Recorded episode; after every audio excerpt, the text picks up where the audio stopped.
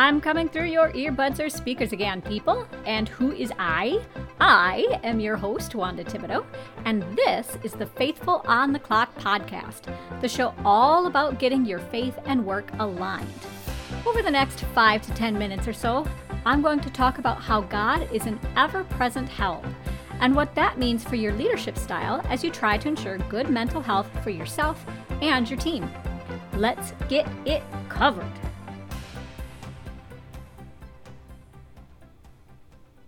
So as you probably know, companies are really starting to operate in a more human-centric way.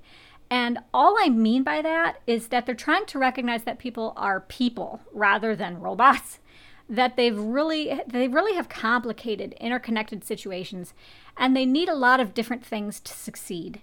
And within that, um, mental health is getting a lot of press. Um, leaders are trying to find all kinds of ways to support their teams, whether that's paying for therapy options, um, offering flexible schedules. There's a lot of good, really positive change going on. And as companies become more transparent, a lot of leaders are becoming more willing to try to take care of themselves mentally and to erase the mental health stigma. There was a survey back in two thousand eighteen, I think it was, uh, from North or Norwest Venture Partners uh, that showed that one out of five C E Os see a therapist now. About a third work with a wellness coach. Um, and I'll leave a link to the show notes so you can explore that a little bit more in depth. But the main thing I want to point out is that through a lot of these mental health campaigns, there's a big push to encourage individuals to actually reach out and admit that they need help. Um, you know, we're trying to normalize the ask, so to speak, which of course is a good thing. And when you think about God and how he responds to an ask for help, there's never any question that he's listening. Matthew seven, verse seven says, "Ask and it will be given to you. Seek and you will find. Knock and the door will be opened to you." Now, to be clear, I don't think that that verse means that God's just going to give you whatever you want, because sometimes we don't always know what God has planned, or it's just not good for us. Um, you know, I could say, "Hey, God, give me a million pizzas." And God would probably say, "No, dude, I'm not going to do that. You'd hurt yourself and you'd get sick if you ate that much." But it's true in the sense that we can ask with confidence and that there's no limit to what God can give you. Um, we never have to worry about whether God is paying attention. In the office, though, or at home or with friends, I think it's really hard to do that.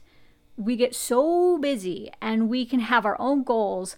And so I think sometimes we get disconnected from other people. And so they very well might come to you and ask for help with something, whether that's guidance on an opportunity, um, you know, mentoring them so they don't stress. They might actually come to you and verbalize what they want or need. They're doing their part and being proactive. But then we kind of drop the ball. You know, we put off changing their schedule, or we don't make the call to introduce them to somebody. And so they kind of just languish. And so I really just want to challenge you as leaders or even new professionals to not let that ball drop after the ask. Uh, don't get so caught up in the idea that their grit alone is going to carry them through. Because I know so many people. I've tried everything I know and hit walls myself. And sometimes people really are pounding on the door as hard as they can and giving it everything. And they just need someone else to put the key in the lock and open up. It's not just their effort that counts. It's how you react to that effort that a lot of the time makes the biggest difference. And since I'm a former music major, I always like to illustrate this with the story of Aaron Copland and Leonard Bernstein. Both were really well-known composers. Copland did a lot of symphonic settings of American folk music, was a really respected teacher, conductor. And Bernstein, who was a virtually unknown musician at the time, he connected with Copland, who he thought was pretty talented. But then what Copland did pretty much, uh, what Copland did next pretty much guaranteed that Bernstein would be successful. He actually wrote a letter to a friend and advocated on Bernstein's behalf, you know, said what his talents were, Uh, he asked the recipient of the letter to keep Bernstein in mind for any music openings. And Bernstein and Copland would go on to be great friends, but just as important, that advocacy, Copland's willingness to speak up and go to bat for Bernstein, you know, to put it in perspective, given Copland's clout at the time, it would be like Warren Buffett or someone like that going to the board at Berkshire Hathaway and telling them, you know, a little bit about money, that you know a little bit about money and investing. And it absolutely helped launch Bernstein's career. And he ended up writing all kinds of stuff, you know, um, West Side Story, Candide, On the Town. He conducted with the New York Philharmonic, the Metropolitan Opera, and he just became this massive powerhouse. And all because someone else who already had influence paid attention and went out on a limb to help. So, of course, you're not going to be able to do everything for everybody. Uh, you know, you're human too. Your resources aren't always going to be the best. But I think you have an obligation. I don't care what level you are at or what your role is, at least to pay attention, to do your absolute best, to hear the asks. And remember, those don't have to be directly said. Sometimes you can see it in somebody's body language or even in the data they bring you. And especially because people are still getting comfortable with being more direct about what they need, I think you need to be intentional about helping, even when the direct ask isn't there. And if you're a leader, and if you've got a lot of connections or experience, you have to remember too, just like we don't always know what's best for us, and God says, hey, don't worry, I got you. I'm gonna put you over here. You have to watch and use your expertise to put people on the right path they don't even know that they should ask for. So the bottom line is, as a leader, you have a choice. Are you going to keep that door locked? Are you going to prioritize systems and products and your own path ahead of other people? Or are you going to try your darndest to follow God's example and be as much of an ever-present help that you can? Because I'll tell you something right now, people absolutely respond to feeling supported and valued, and they don't just hand that back to you and help you. They pay it forward to other people too. So write the email, change the schedule, have the heart-to-heart talk, make the program, whatever it is, at least show others that your intent is to stay with them and to make their lives better.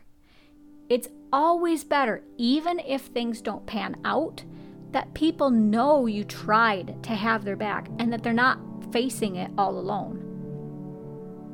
So let me pray.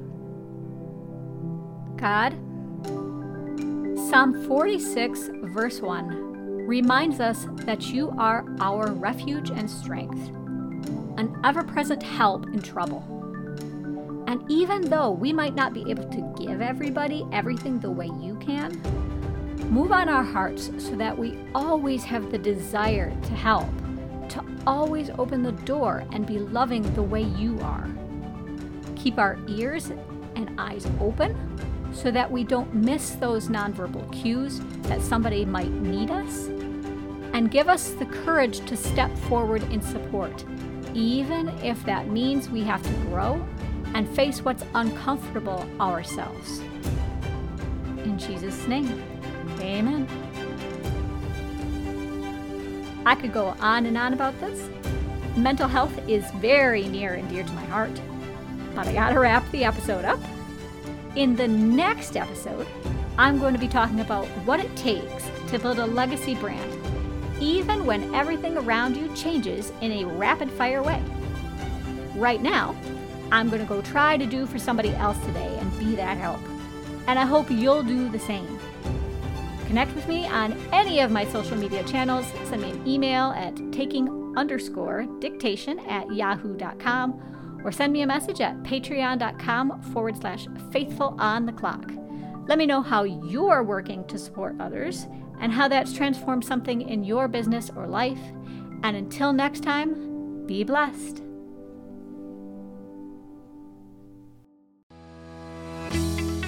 Like what you heard and want even more great Christian business content? Head on over to patreon.com forward slash faithful on the clock to become a supporting member for the show.